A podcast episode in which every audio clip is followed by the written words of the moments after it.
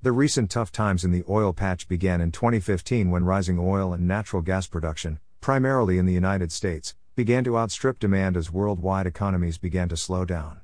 The trend continued, and when the coronavirus pandemic hit in early 2020, economies around the globe shut down and demand for petroleum products dropped, as did their prices.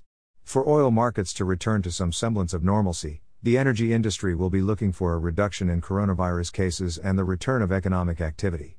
Increasing demand is a critical component, as is reducing supplies. The International Energy Agency, IEA, recently forecast global oil demand to fall by 8.1 million barrels per day, BD, the largest in history. On the supply side, record output cuts from OPEC Plus and steep declines from other non OPEC producers saw global oil production fall by a massive 12 million BD in May, the IEA report stated.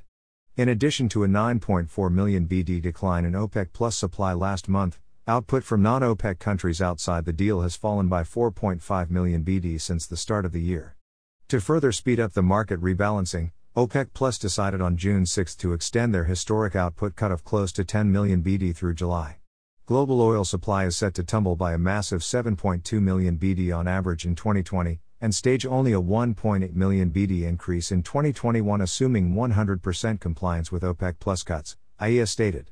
The recent improvement in oil prices is not enough to allow a significant increase in U.S. output, which in June is estimated to have fallen to 10.5 million BD, down by 2.4 million BD from a record high seen in November, according to IEA. Inventories of crude oil and products in the U.S. have increased by about 1 million BD since the start of the year and are at an all time record high.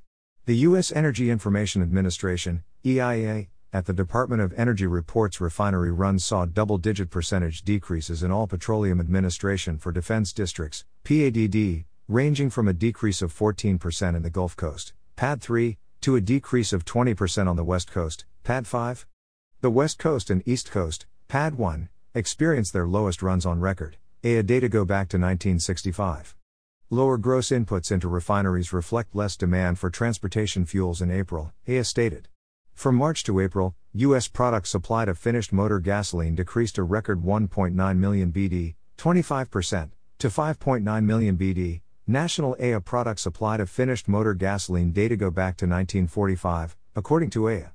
As demand for motor gasoline fell, refinery gasoline yield decreased to a record low of 41%. Gasoline prices fell also.